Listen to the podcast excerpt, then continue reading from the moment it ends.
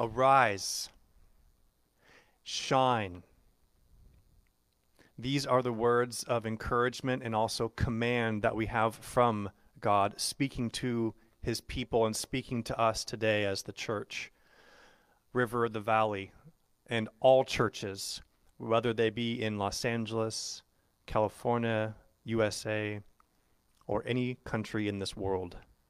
Arise and shine, for your light has come. Very quickly, we see that the light is not something that the church radiates by its own authority, something that we have within ourselves, but the light comes to us. The light is never a single person like a pastor. You never invite a, a pastor to come into your church that becomes the light. You never invite a, an amazing worship leader to come into the church that, that is the light for the worship service. No leader here among us, no elder, no deacon is the light of this church. Rather, we see that the light is other. See, darkness covers the earth. In reality, the existence in which you and I know is darkness. The light doesn't come from us because actually darkness comes from us. Thick darkness is over the peoples. But the Lord rises upon you. His glory appears over you. Nations come to your light, kings to the brightness of your dawn.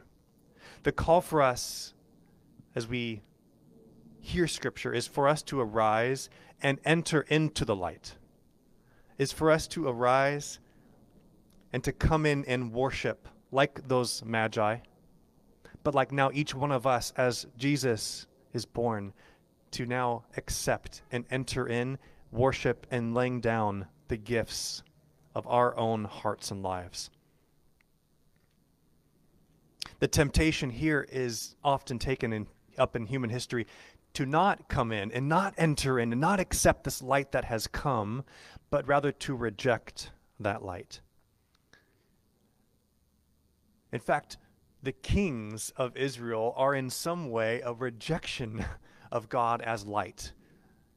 Do you know that before Israel had amazing kings, like David, God had this amazing plan in place where he would be the ruler of Israel and he would raise up what were called judges who would come in, and these people that God would use would be speaking and working God's power. But the hearts, our hearts, human hearts, so desperately want to latch on to a light that we feel is our own making. And so quickly we see, as history turns the next page of Scripture, they called for kings. They called for that one that they could turn to and see that there is something they could trust, a light before them. Too often in our own lives, as the church or as individuals, we too, we too, instead of embracing and entering into the light of Christ, we reject that light and look for other lights that might appear on this, on this earth. It says in John, we, we're in John for Christmas Eve and we've come back a few times now. But if you want to look at that with me, the very beginning of John, the gospel, the first chapter, in the 11th verse, it says something so clearly.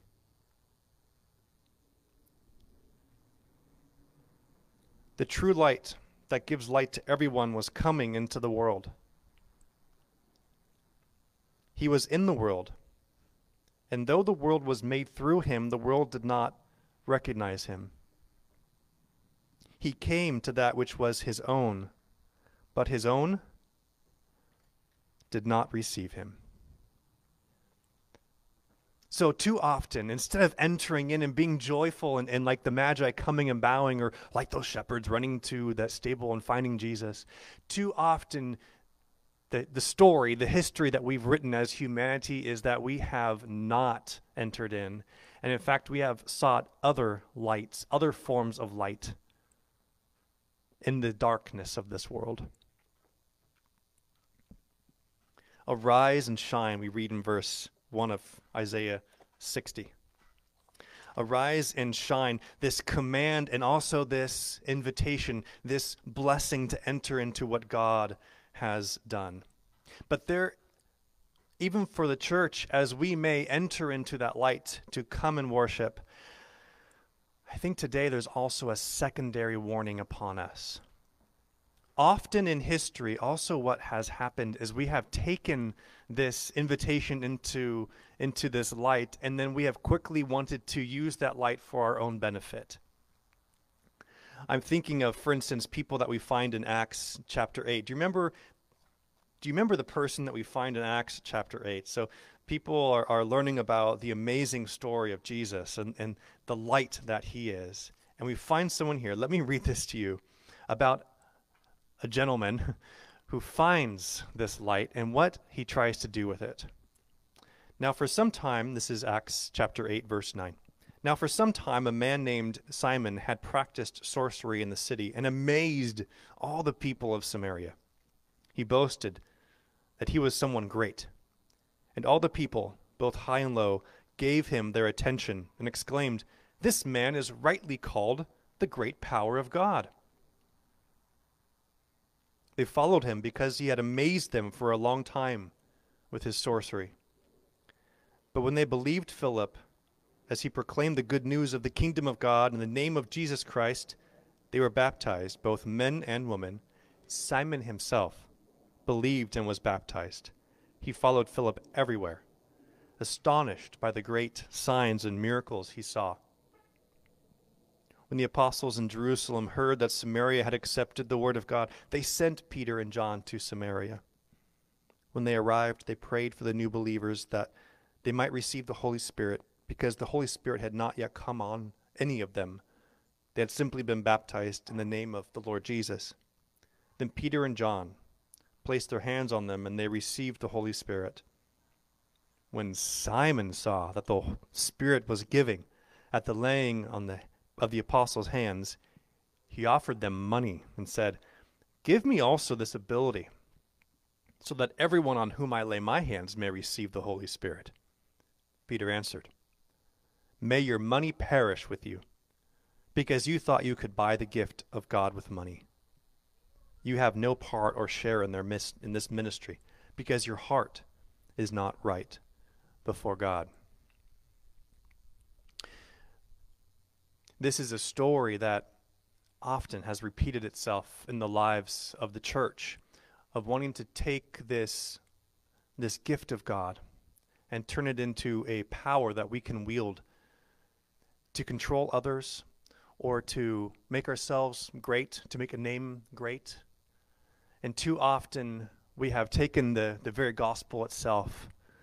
And instead of freely proclaiming it and using it as a gift of hope and life, we have taken it as a means to prop ourselves up or to wield power in this world. And people like Simon the sorcerer will continue to be with us throughout time until Jesus returns. It's interesting that in fact, the world became Christian when Constantine took the name of Jesus and was using it as also as if it was a power to wield. He, he prayed to Jesus before a great battle, and they won the battle.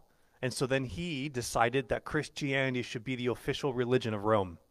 Then from there, you know, the Holy Roman Empire and, this, and its great fingers into the rest of the world, Christianity spread. So God had, God had purpose and used it. But you can see how in that moment, Jesus was used once more, the power of God was used once more as almost a superstition in our world.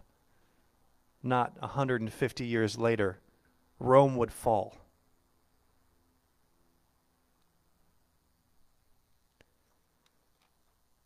The issue is that we see Jesus for the light that he is, and we see ourselves as the reflection of the light that we are. And anything in this world, in this world, is only going to be, at best, a reflection of that light. And never the source of light, as we talked again on Christmas Eve, never the spark of light itself. never light itself. If you've been with us to Honduras, then one of the one of the more exciting moments is when we get to go to a place that we affectionately call the Treehouse Restaurant. The Treehouse Restaurant is on the north coast of Honduras in a town called Tela. And as we go there, there's this restaurant built a couple stories up already on a hill, and it's, it's it peeks out from the trees. And you're up above the trees looking over the Caribbean Ocean. And it's perfectly positioned so that we always go right at sunset. We'll go up to the top of the, of the roof and we'll look out, and the sky can take on these amazing colors that range from this, this, this deep, dark purple to, to these light reds and yellows. But what's even more impressive at that moment is how the ocean, how the sea, the Caribbean, will take on the reflection of that light in that sky and almost become fiery as it reflects those purples and reds and, and yellows. In Isaiah, God is saying that these these churches that I'm going to have and, and these, these people that I'm going to be using in the world. He says that see darkness covers the earth, but the Lord rises upon you. His glory appears over you. And nations, so all peoples, will come to your light, and kings to the brightness of your of your dawn. you and I are like that are like that ocean or are like the sky in the morning or the sunset at night in which the reflection of God's light is upon us like this amazing sky or, or on that treehouse restaurant. And we are lit up to the point that God's glory does shine through us and in us. And this is the call of the church that in the times of the darkness that we would be very clear about who the light is and that we would be nothing more than a reflection of that light. And graciously and with thanksgiving being a reflection of that light. I want to read with you the the first people that encountered Jesus and the first people that encountered that light to see what they did. So we're going to look look at again this is back in the beginning of John and still in the first verse, still in the first chapter of John, just a little further down in the story. And this is what it says, starting in verse 35. The next day, John was there again with two of his disciples. When he saw Jesus passing by, he said, Look, the Lamb of God. When the two disciples heard him say this, they followed Jesus. Turning around, Jesus saw them following and asked, What do you want? They said, Rabbi, which means teacher, where are you staying? Come, he replied, and you will see. So they went, saw where he was staying, and they spent the day with him. It was about four in the afternoon. Andrew, Simon Peter's brother, was one of the two who heard what John had said when he had followed Jesus. The first thing Andrew did, the first thing Andrew did, was to find his brother Simon and tell him, we have found the Messiah, that is the Christ. And he brought him to Jesus. Jesus looked at him and said, You are Simon, son of John, but you will be called Cephas, which was translated means Peter, a rock. The next day, Jesus decided to leave for Galilee. Finding Philip, he said to him, Follow me. Philip, like Andrew and Peter, was from the town of Bethsaida. Philip found Nathanael and told him, we have found the one Moses wrote about in the law, and about whom the prophets also wrote Jesus of Nazareth, the son of Joseph. Nazareth? Can anything good come from Nazareth? Nathanael asked. Come and see, said Philip. The church is this place that points to Jesus. In the moment that we find that light, like those disciples, our call is to be very clear about where that light is but also, and I think that the issue for us today as a church is we have to make sure we're being clear about what the light is and is not. Because there is so much confusion arising right now in our world, and particularly in the society of the United States of America, about where that light is. Friends, where do we find the light? In Christ alone. And we, the church, are graciously given the, the, the gift, the responsibility to be this dawn, to be this reflection of that glory in this world. And we, as people living in society, also try and seek how we can make that light shine in, in our world, in our nation, through our politics. But never can we confuse where that source of that light comes from. Yes, we as the church seek good for this country in the way that we vote and how we talk about the people we vote for, how we support the people that we vote for. But the, the challenge for us as a church is I think we're starting to confuse a lot of people about where the source of our light comes from, and that we are but a reflection at all times of something that is other that is amazing, but is the power of God come into this world. The good news of Jesus Christ that the church gets to reflect. Reminded as we think about where that light comes from. The moment also when Jesus is on trial. This is again in the Gospel of John. If you'll go with me, it's in the 18th chapter of John and Jesus is on trial and he's being asked about his own power and even the seat of his own power. And this is how Jesus responds as he's talking to Pilate. This is in verse 33 of the 18th chapter of John. Pilate then went back inside the palace, summoned Jesus, and asked him, Are you the king of the Jews?